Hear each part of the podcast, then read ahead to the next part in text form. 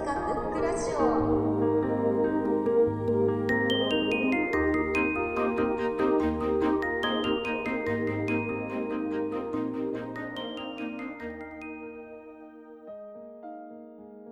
映画結構好きですねけどね。あ、これっていうことないけど、あの、監督で今年亡くなったんですけど、ペマツェッテンやったかな？あの、チベットの監督なんですよ。で、去年ぐらい、2作ぐらい見たんかな見て、ほんで、今年春に亡くなってほん、で、今月11月に東京国際映画祭で、あの、なんか、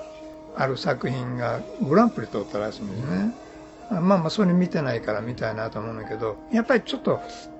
映画でも、ちょっとまあまあ、ハリウッドとかだけじゃないけど西洋以外で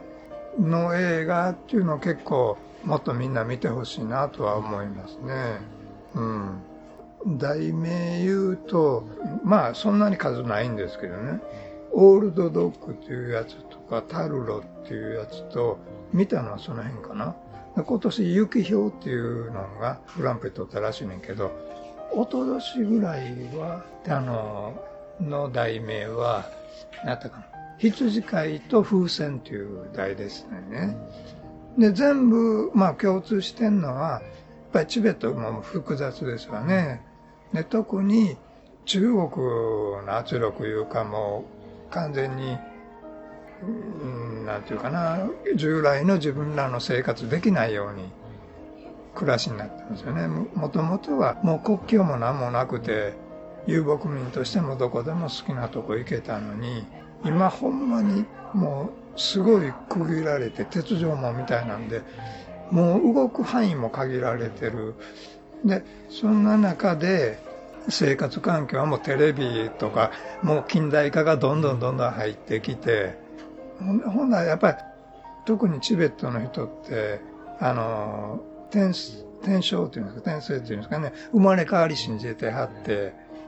とか、そこらでもほんま心とね、ほんで、あるいは外からの環境もう全く変わってしまって、その中でもね、あの、別に悲壮な捉え方全然してはらないんですけどね。やっぱり人間としてすごいたくましくは生きてはんねんけど、ただ、そやけど、そうは言うても、ほんまは結構内部でね、複雑なとこも立って。オールドドッグっていうのは、あれ、なんていう犬やったかな？なんか、いわゆるチベット犬って言われてるらしいねんけど、あのー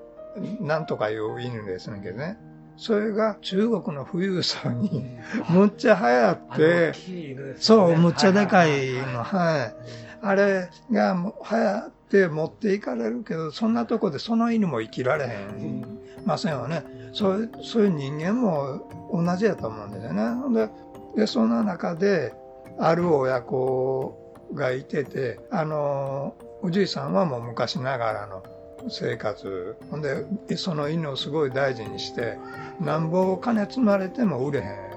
ん。で、そやけど、息子がある時売ってしまうんですよね。で、そやけど、そのおじいさんがもう取り返しに行ってとか、あんねんけど、結局、まあまあ、最後、もう、落ちじゃないな。まあもう言うてしもたら、もうほんまもう、多分、そのおじいさんも、もうこの犬も守ってられへんなって言うんでしょうね。自分の手で殺すんですよ。うん。だから、まあまあそういうのとか、タルロっていうのは、あの、羊飼いの人なんですけどね。羊飼いで、タルロって名前なんです、その人の。やねんけど、みんなからは、あだ名でしか呼ばれてないんですよ。あの、三つ編みっていうあだ名で、ほんまは三つ編みはあんだあんねんけど。ほんで、いろんな中国からとか、もう、あの、環境変わるけど、もう、割と、固くなにでもないねんけど、ないけど、割と隔絶されてる、もう昔ながらの生き方そのまましてる人やねんけど、ある時、え向こうでもなんか身分証明書かなんかいるようになってね、なんか写真街に撮りに行って、で、そこで、まあまあ町いうかとどうしても関わるようになりますわね。あ、そうか、あの人も自殺してしまうんかな。まあまあ、そんな全然悲壮なんじゃないんですよ。面白い作品やねんけど、やっぱりかなりみんな矛盾とか、ね、中でも納得できへんとことか、持ったまま生きてはる。そう、なんて言ってんかな。僕らは忘れてしもてるいうか、もう慣れ、自分自身を慣らしてしもてるけど、なんか、うん、ほんまはすごい大事な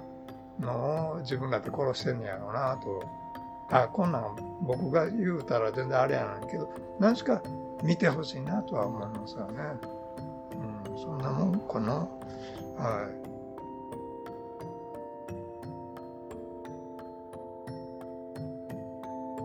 ご視聴ありがとうございました。次回をお楽しみに。大阪ブックラジオ